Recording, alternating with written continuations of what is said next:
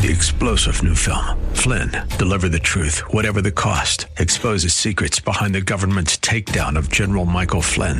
Flynn knew what the intel world had been up to. He ordered the first audit of the use of contractors. This set off alarm bells. He told the truth. He was the most dangerous person for Donald Trump to hire. They had to get rid of Flynn. Flynn, deliver the truth, whatever the cost. Available now. Watch it today. Go to salemnow.com. Salemnow.com. If we look to the answer as to why for so many years we achieved so much, prospered as no other people on earth, it was because here in this land we unleashed the energy and individual genius of man to a greater extent than has ever been done before. Those who say that we're in a time when there are no heroes, they just don't know where to look. The sloping hills of Arlington National Cemetery, with its row upon row of simple white markers bearing crosses or stars of David, they add up to only a tiny fraction of the price that has been paid for our freedom.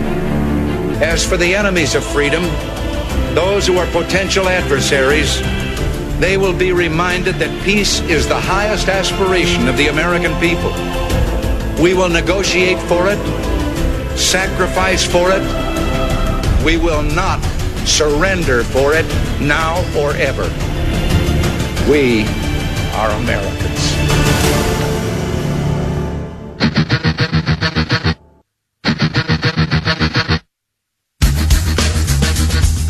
This is the Bob Frantz Authority on AM 1420. The answer. Yes, indeed it is. And a good morning to you. Thank you for 10 o'clock. Thank you so much for joining us on this Wednesday, the ninth morning of the 10th month of the year of our Lord 2019. All right. We're going to pivot away from the impeachment hoax and witch hunt. And by the way, the president is not done tweeting. I read you everything that he had tweeted uh, to this point, uh, but he was back at it uh, just moments ago, uh, uh, retweeting his son, uh, which is good, by the way, because his son was right on this as well. but the president said the do nothing con. I'm sorry, Donald Trump Jr., the president's son, tweeted moments ago.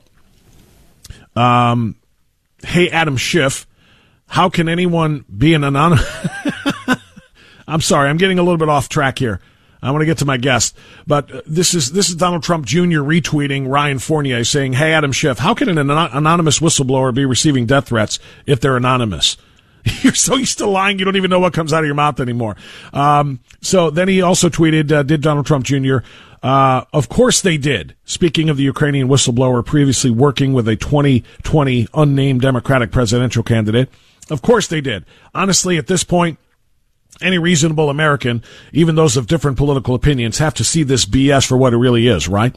And the president retweeted that and then added one more. But I don't want to take any more time away from my guest. So we'll come back to the impeachment nonsense after we talk about the president's decision to pull our 50 remaining troops out of Syria, but moreover, allowing uh, President Erdogan in Turkey to invade northern Syria, putting at risk uh, an untold number of Kurds, many, or if not most of them, Christian, who have been fighting ISIS for us for the last several years.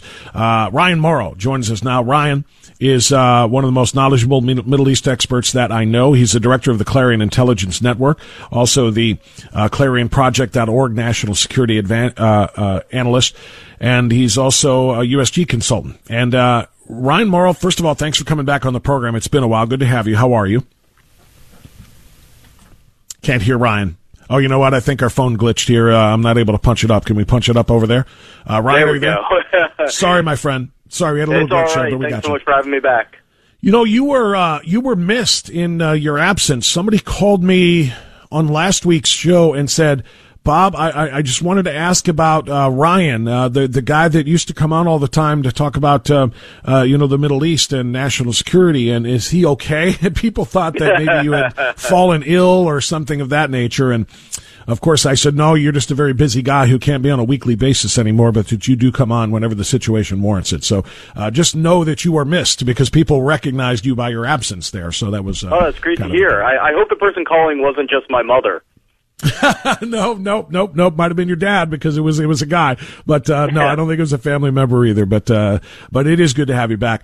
And I meant what I said, of course, and that is, you know, we're going to bring you on whenever your schedule allows you to, and particularly when we have something of uh, great importance to discuss, and we do now. And uh, two things. One of which, of course, is the Mountain of Moses, which we'll talk about again in a moment.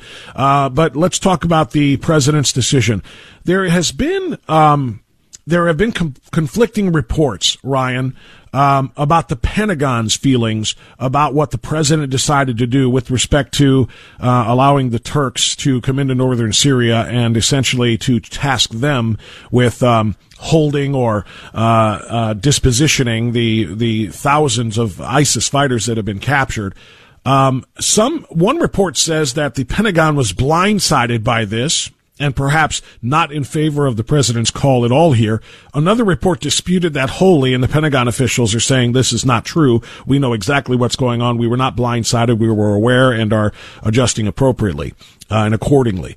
Um, what are you hearing about this, Ryan, and what is your read on the decision, not just to pull a handful of troops, we only had 50 troops there, uh, from the region, but to essentially tell Turkey, okay, you're on. Uh, come on in and take this thing over. But I think what you just said is the most significant part of this story because it it's the most defenseless, which is that the White House official statement when this really a pretty impulsive decision was made because by all accounts it was right after a, one of those late night phone calls from Erdogan, the dictator of Turkey, who's an Islamic extremist, um, who calls American presidents late at night and then things happen. We've seen this with Bush and Obama as well, and it certainly happens with Trump.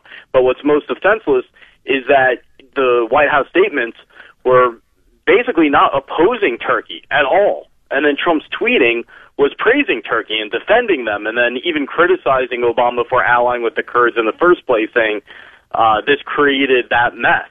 And the reason that Turkey is acting this way is because we pushed them to do so. Now, for so long, we had said that the president needs to say radical Islam and that was kind of a proxy, our proxy way of saying, well, you need to understand the ideology. Now we're in a situation where the president will say radical Islam, but does not understand the ideology because if you're going to blame the United States or even Obama for Turkey being Islamist, I mean, that's just completely wrongheaded. As for being blindsided, I do think that most officials were blindsided. I think the nuance here is that Trump has done this before. Erdogan has called him, and then Trump has either downscaled aid to the Kurds. That's happened before. And then, of course, when Mattis resigned, that was in response to Erdogan calling Trump and then Trump making the immediate decision to withdraw forces entirely from Syria. And then he backtracked a bit on that. So you can, if you're an official within the Pentagon and you want to defend your boss, you can make the argument, but we weren't blindsided because Trump's been talking about doing this. And then you can also credibly say, well, we were blindsided because they didn't expect this latest round of impulsive decisions. Ryan Mauro is our guest, national security analyst for the Clarion Project. Ryan, the president also wanted to address um, the the allegation that he's abandoning the, abandoning the Kurds and setting them up for slaughter by the Turks. Um, he said that essentially, if Turkey does anything of the sort or tries anything of the sort, that he will uh, personally destroy their economy. Um, I'm going to read a couple of tweets. So many people conveniently forget that Turkey is a big trading partner of the United States. In fact, they make the structural steel frame for our F-35 fighter jet. They've also been good to deal with helping me to save many lives at Idlib province and returning in very good health at my request, Pastor Brunson, who had many years of long prison term remaining. Also remember, and importantly, that Turkey is an important member in good standing of NATO. He is coming to the U.S., speaking of Erdogan, uh, as my guest on November 13th. End endless wars. Went on to say, and while we may be in the process of leaving Syria, we in no way are abandoning the Kurds, who are special people and wonderful fighters. Likewise, our relationship with Turkey, a NATO and trading partner, has been very good. Uh, Turkey already has a large Kurdish population and fully understands that while we had only 50 soldiers remaining in that section of Syria, and they have been removed, any f- unforced or unnecessary fighting by Turkey will be devastating to their economy and to their fragile currency. We are helping the Kurds financially and with weapons. So that's just a, a, bit of what the president had to say. He seems to do most of his talking by way of Twitter, and that was a four tweet run from uh, Monday. Uh, no, I'm sorry, from Tuesday, from yesterday. What is your read on on all of that? Man, that's a lot of spin. I could write an article about uh, with all the things he's purposely leaving out. Um, uh, I, I mean, very clearly spinning. Um, and Pastor Brunson, an American pastor, I mean, that's a clear spin right there. He's praising Turkey for letting them go, letting him go, and their cooperation. Uh, Turkey made the conscious decision to imprison an American pastor on false charges. Like, how can you praise? Like, how can you praise a hostage taker for letting a hostage go and say that's a reason to trust and cooperate with him? I mean, that's essentially what you're arguing, and the president also. I, I didn't read it that way, Ryan. Tell me. No? I mean, it, maybe I'm wrong. I, I read it as, "Look what I do. I have such a good relationship with them. I made them give this guy up. I made them give Pastor Brunson back. This they did something bad, but because of me, uh, they did this. I think he's trying to take claim uh, credit for it himself, not praising them I for it. But th- that's how I read it, and that's how I heard it, is that he's saying, look what I can do. I can move Turkey. I can make Erdogan do things. In other words, he's not gonna, he's not gonna attack the Kurds, for example, because of me. He's not gonna do all of these things people say because he knows that I, I have some leverage over him, particularly again, you know, with the currency and so on and so forth and with the economy. So I think he's basically saying that Brunson is free because of me. So don't think that Turkey is running roughshod over me. Yeah, I, I can see that interpretation, but I would still, come back and say, but they imprisoned the pastor and it took a lot of sanctions to make them release him, and they had no real interest in holding that pastor. That was just because they're theocrats and anti-American. Like they weren't really getting anything out of that, but they stuck to their guns on it. Whereas the Kurds, uh, they have a vested interest in destroying the Kurds as an adversary of the Turkish government and a, a primary adversary of radical Islam. By the way, and I have yet to see any commentary on this on Fox or any network mentioning this very important fact, which is that there are 100,000 Christians living in the Kurdish area, including some of which form a military unit within the Kurdish forces that are in danger because they live right where Turkey's going to attack. And, and these Christians have actually said they'll fight the Turks alongside the Kurds. Uh, so no matter how you cut this, I mean, this is a danger to persecuted Christians, and they're actually, I've yet to see a specific statement saying Turkey should not attack the Kurds.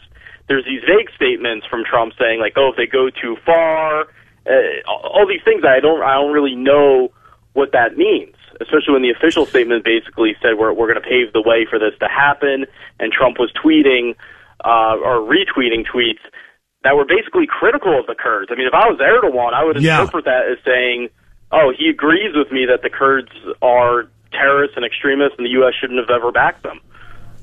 Yeah, well, you know, what's really troubling and frustrating, and I know you've tweeted about this too, Ryan, is um, the notion. You know what? It's ten twenty one. I apologize. Can you sit, sit, with me for one more sure, segment? Sure. Let me let me get a quick time out here. I want to follow up on the Kurds, and then I also want to talk about the Mountain of Moses as well. Right here, Ryan Mauro, back with us after this. It's the Bob Frantz Authority here on AM fourteen twenty. The answer.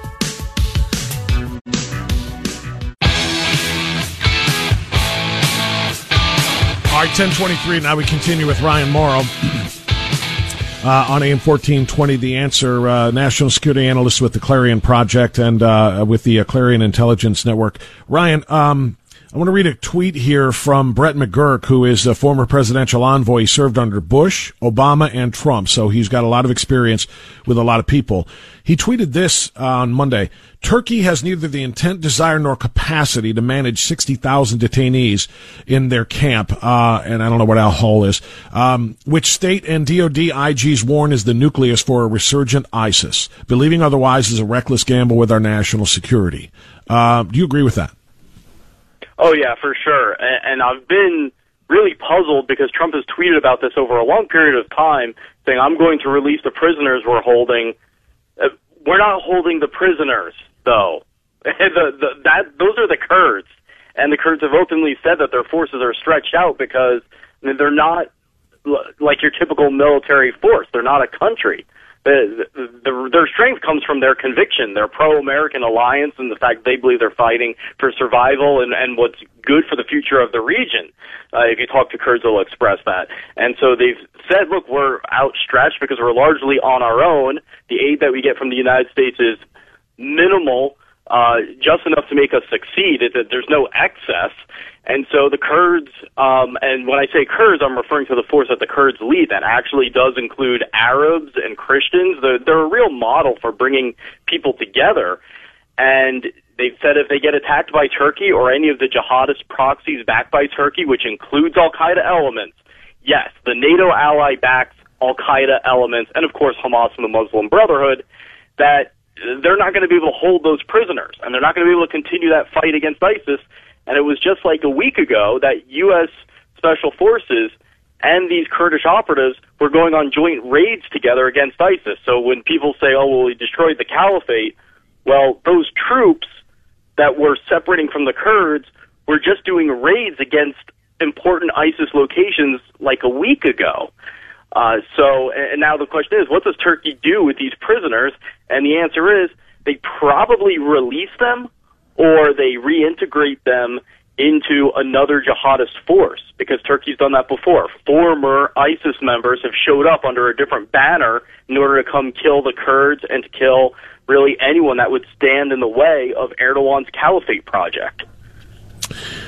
Ryan, that's very interesting and very troubling, quite frankly, considering the new policy. Um, uh, briefly, um, you, you, you informed me that you've got sources telling you that the Syrian uh, Muslim Brotherhood uh, is advising the State Department in this policy shift. Um, you also sent a link from the Center Security Policy, which I read, and I have great respect for them, as you know, uh, about Islamic movement leadership penetrating the Trump White House. I know that's a lot to do in just a couple of minutes here, but what can you can you can you give us a thumbnail sketch of what all that means?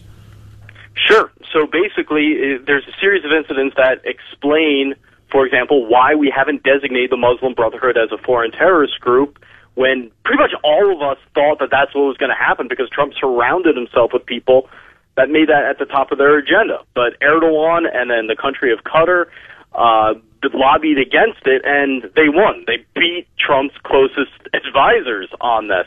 And so these incidents I'm about to list all kind of show what's going on there. And I'm sorry to say it's similar to what we've seen under Bush and Obama. Uh, so the Center for Security Policy released a report about this faith and security panel that was put together at the White House that Mike Pence even attended. And who was there? All the top Muslim Brotherhood leaders linked to Hamas, guys from CAIR, guys from uh, Turkey-backed entities, like well-known Muslim Brotherhood guys, just like we would see in previous administrations. Um, John Rossomando from the Investigative Project on Terrorism and, and actually another source of mine have confirmed that uh, the Syrian Muslim Brotherhood in the United States have had high-level meetings at the State Department uh, basically every couple of weeks for years now.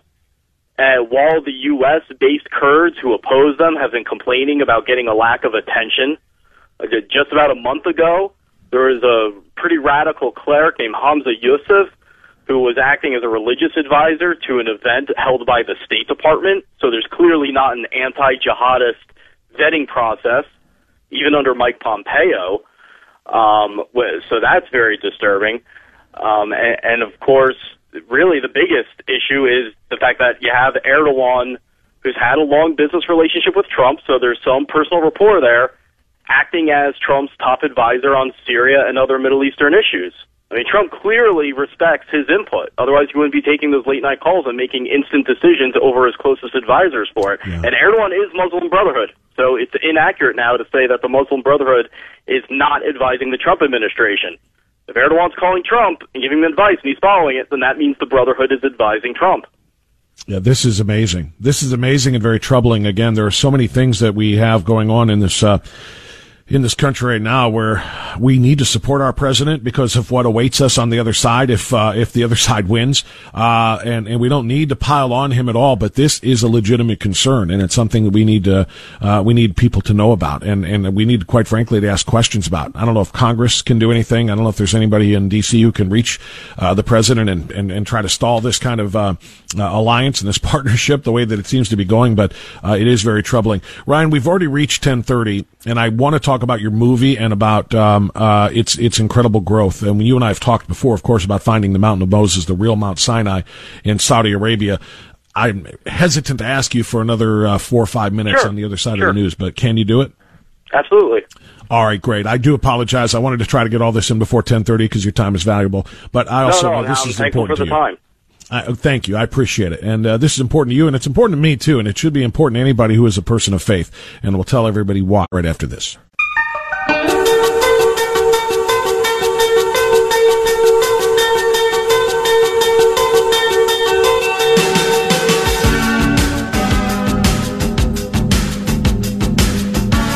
Ten thirty-seven now as we continue on AM fourteen twenty. The answer. I got a few minutes left with Ryan Mauro, the director of the Clarion Intelligence Network, national security analyst for the Clarion Project, uh, and we've been talking about Syria. We've been talking about Turkey. By the way, I just got an alert, Ryan Mauro, uh, that Turkey has indeed begun uh, the invasion and the assault is on. Um, literally, just came across my my uh, phone from the Daily Caller reporting. I think.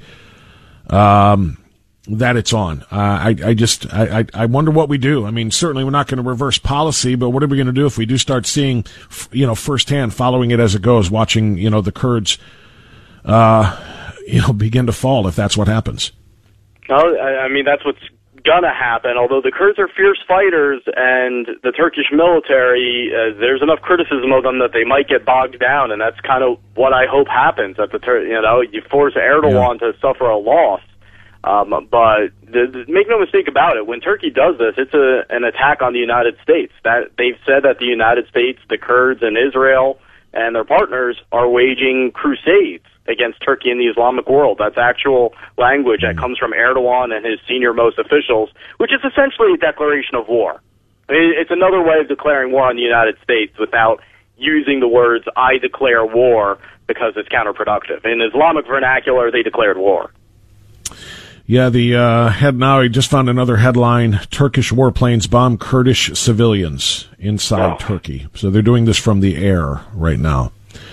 Uh, oh, that says inside Turkey. They're, that's still in Turkey. Okay, so this is in the northern Syria. Not that it makes that much of a difference, but I just want to be clear on that. All right. Um, obviously, this is something to follow and to discuss as the days and weeks march on. But I want to go back uh, to um, uh, finding the Mountain of Moses, the real Mount Sinai in Saudi Arabia. Your independently produced documentary. excuse me on founding my founding uh, finding rather Mount Sinai in Saudi Arabia, and I want to congratulate you to be, uh, congratulate you as well because you are now over two million thirty four thousand views of that documentary on YouTube. That is simply amazing, and I also saw your uh, notification that the film is now subtitled in 13 languages. This is really spreading uh, in the faith communities around the world, Ryan, and congratulations. Thank you so much. I know that you knew about it before it even came out because I was texting you as I was doing those crazy trips back and forth to Saudi Arabia. Uh, but so people understand like just how insane this is. Uh, finding the Mountain of Moses, which you can look up on YouTube, um, is basically no had no advertising. I think I spent about twenty dollars in advertising at one point just to kind of see how it worked, and that was my own money. I didn't have any. Uh, I just decided it wasn't worth it, and so that two million is just by people sharing it around um, and us getting some press coverage.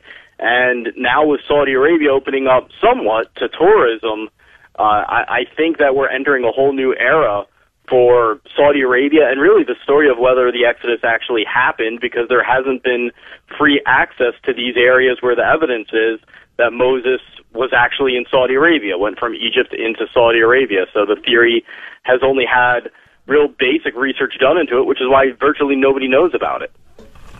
You know this uh, this video, this documentary again on YouTube. It's also, uh, and I just saw your other website. It's doubtingthomasresearch.com. Doubtingthomasresearch.com. It's right there. You just click it to play it. It's only 25 minutes long. So easily digestible in half of your lunch hour today. Pull out your phone or your tablet or eat at your desk and watch this on your computer screen, whatever you have to do, because it is simply mind blowing. The evidence is, in my view, overwhelming that that you have indeed identified and found the real Mount Sinai. Now, my question is, what about people who aren't me? People who aren't believers, people who don't see this evidence and take it for what I believe it to be. You oh, you do have people pushing back. You do have people saying no, this is why it's wrong. So, uh, can you tell me about that? Summarize that and tell me what your responses are. Yeah, I would say 90 to 95% of the criticism is just an appeal to credentials because I'm not a professional archaeologist, but this doesn't require me to be an archaeologist. I mean, I'm citing archaeological sources, um, and it's just an analysis of a straightforward reading of what the Exodus says happened and what might be left behind, and then matching it to the area. It's actually kind of simple. Um, it's just that we've had for so long in our traditions uh, the idea that Mount Sinai was actually in Egypt's Sinai Peninsula, even though there was a, a lack of evidence that that was it, which then led to the consensus that the Exodus never happened. And it's been taught that way because of that incorrect identification early on. Uh, and so then you have this, what once was a, a fringe theory coming forward, and people say, oh, well, you're going against the consensus, so you can't be right because all the smart people disagree with you. But the smart people admit, oh, well, the Exodus must not have happened because we went to the place that we think is the mountain, and the evidence isn't there and what we're saying is, well, maybe you were just looking in the wrong spot. right. like why? Like why is that so offensive to to mention? Um, and uh, already there's been like a dozen different candidates from Mount Sinai that people put forth have been heavily criticized. All of them disappointing. But then you go to this one seen in the film, and and there's like evidence of almost every element of the Exodus story there lining up in just an incredible way. And now uh, the news I can break to you, and I haven't really come out with this, is that uh, I am part of, with my friend Joel Richardson, uh, what appears to be the first officially sanctioned Christian tour in Saudi Arabia. And that does include the first official visits to the Mount Sinai area. so that's never happened in history, those two things. Um, and very, very shortly, we're going to be doing that. And then hopefully, uh, maybe if we pray strongly enough, uh, th- this will become a regular thing, and maybe even you, Bob, will be able to go visit Mount Sinai in Saudi Arabia, assuming this all goes well. I wasn't going to bring that up. I was told we're not talking about the potential tours yet. I thought you were leading the interview that way. so no, I, like, I wasn't yeah, going to do that to you. I, I oh, just okay, wanted yeah. to congratulate you on the movie and talk more about, you know, because strangely enough, even though it's been several months now, and over two million views. Uh, there's there's a lot of people who have not heard of this yet, and I just kind of wanted to tell them uh, about it again and let you talk about it again. I wasn't going to take it that direction, but uh, thank you for saying it because that would be simply incredible if people got to. I mean, I I just I cannot imagine what this would do for the faith of people uh, who may be already faithful, but who have questions and maybe who don't believe. And for all of the reasons, or a lot of the reasons you just talked about, where they thought the mountain was, it wasn't there, so therefore the Exodus didn't happen. This would just restore so much for so many people. I think uh, to really, you know, truly understand what you know, as you point out and, watch the documentary, it's just. Uh, uh, evidence, piece of evidence after evidence after evidence. I mean, it's following along the scripture reading of exactly where they went, what happened at each event, and you have physical, archaeological, and geological evidence here that this is exactly what it is and where it is. And Ryan, I, I just can't tell you how exciting that is. Um, you know, this is bigger in my view uh, uh, than the potential discovery of Noah's Ark. And there's still, you know, debate and uh, skeptics who who talk about what that is at Mount Ararat, et cetera. But but this is so huge for the people, uh, for people, you know, who, who want to believe and uh, and who maybe don't quite understand it, and maybe even if they do, but to be able to go and and experience it uh, potentially as you're talking about, um, it's just an amazing thing. And I just can't congratulate you and thank you enough for for the efforts you and Joel are putting into this. Thank you. And what I, the other thing I love about it is that it's going to lead to increased interactions between Christians and Muslims in the conservative areas of Saudi Arabia. And so, uh, as someone who studies extremism, I know that it's really difficult to hate someone up close. That usually, when there's a force of hate, it's with people that they haven't interacted with. And so this could be a catalyst for peace. It certainly is going to undermine the radical elements that hate Jews, hate Christians within Saudi Arabia. And that's why outlets linked to the Muslim Brotherhood, the Iranian regime, and the Houthis in Yemen have all condemned what we're doing and tried to frame it as like this apocalyptic alliance between Jews and uh, Satan. And of course, I'm one of those Jewish agents, according to the propaganda. Uh, so seeing the bad guys panic like that is great, and there's actually a lot of enthusiasm that we're getting within Saudi Arabia about all of this because it's part of Moses is part of the Islamic tradition, and mm-hmm. so to have people people's beliefs uh, that revolve around hatred of the West become challenged just by having a Western influence in there, that's really exciting too.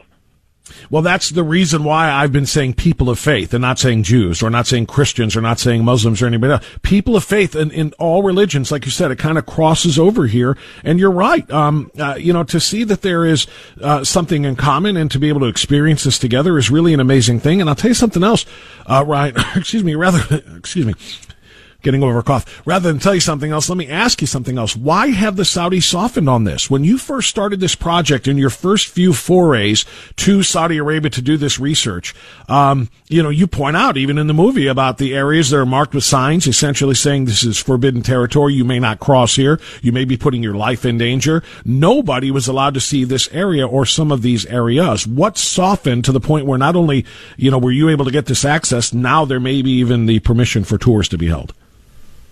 I think it's a combination of the cat's out of the bag now. Uh, I mean, the video has two million hits, and that doesn't include all the sites that have copied it. And we put it into Arabic, and we're getting a lot of reaction within Saudi Arabia.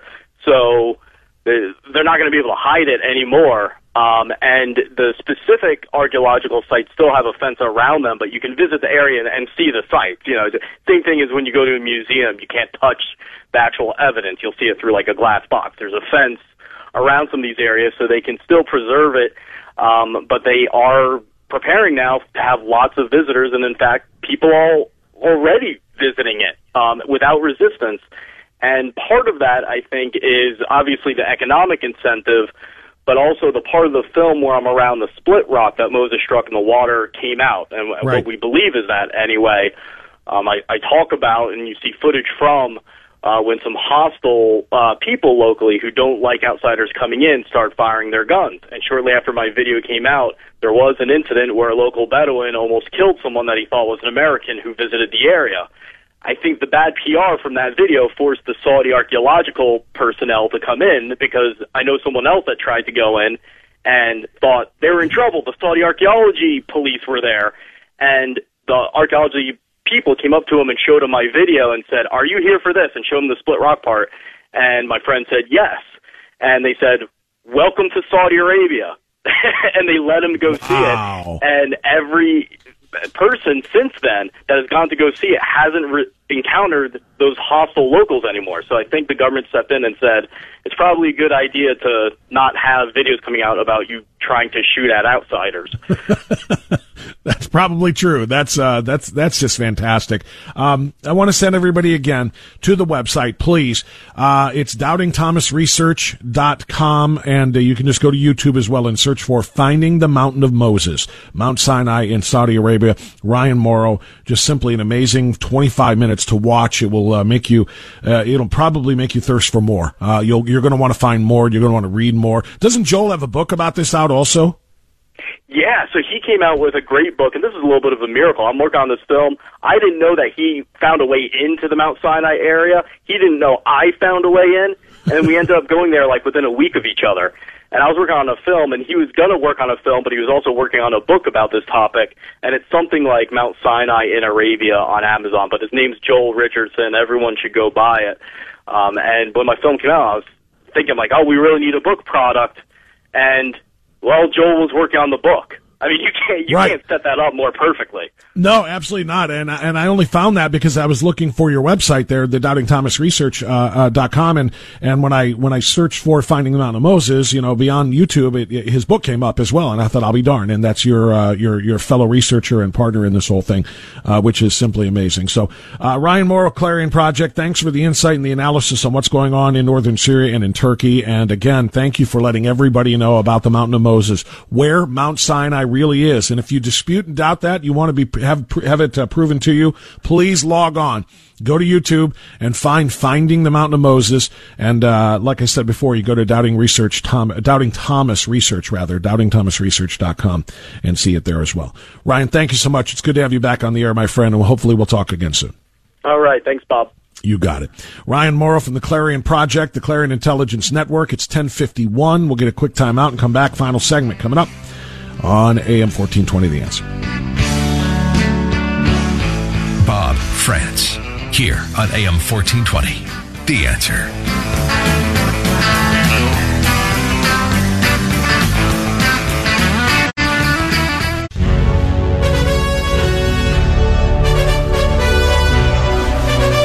I um, I've got an email, or not an email, rather a tweet from Marcus in Medina that reads, "At Frantz Radio, if you do nothing else in your career on radio besides airing the segment this AM about the Option Line organization and allowing your listeners to hear the young woman's story, you will be a tremendous success. Thanks to you and Option Line for sharing her story." Marcus, I've got news. Um, it's not just her story. There are so many women whose stories uh, need to be told so that other women can be empowered and understand that abortion is not their only option. And in fact, abortion should not be an option because so many other options do exist. That's what Heartbeat International and the Option Line are all about. Their life-saving mission is to reach and, re- and rescue as many lives as possible around the world. So, and they do that through an effective network of life affirming pregnancy help to renew communities for life. They reach out to abortion vulnerable women through Option Line's 24 hour call center and cutting edge website optionline.org. Reach down your hand from on high and deliver me, read Psalm 144 7. And guess what? That is what they do. And I told you the story of the last hour of, uh, of um, uh, one particular uh, vulnerable woman. Here's another one. Mary's story. Uh, do you know about the safe haven law in our state to give a mother or father every opportunity to choose life for their baby? Safe haven laws allow a birth parent to place their newborn child into the hands of a first responder at any medical or any medical provider or law enforcement agency in the state of Arkansas. Mary is from Arkansas. Option Line, a 24-7 pregnancy helpline run by Heartbeat International, answers 1,100 calls a day, including calls through the National Safe Haven Alliance. So Mary called the Option Line from a hospital labor and delivery unit. She had just given birth to a baby girl, but the reality of her own drug addiction and the chaotic life that she had settled in even as she held her newborn child. She wanted what was best for the baby. But she knew her, she was not in any place in her own life to care for herself and her daughter. So she talked to Option Line's professionally trained compassionate consultant, and Mary asked through her tears, what could she do? Option Line's consultant told her she could make the courageous choice to place that beautiful child into the arms of her labor and delivery nurse. And that's exactly what Mary did. And in a follow-up conversation, she called to tell Option Line that she was on the road to recovery and that her daughter, praise God, had been adopted into a loving home just days after she had entered the world. There are so many points on a woman's journey to motherhood, and at every point, Option Line is there to talk with her. What we are here to do all month long is to tell you how you can help Option Line. Because guess what? The government only funds pregnancy centers that kill babies, like Planned Parenthood. They don't fund Heartbeat International and Option Line, which are trying to save babies. So it's our job to fund them because that's what we sh- that's what we do.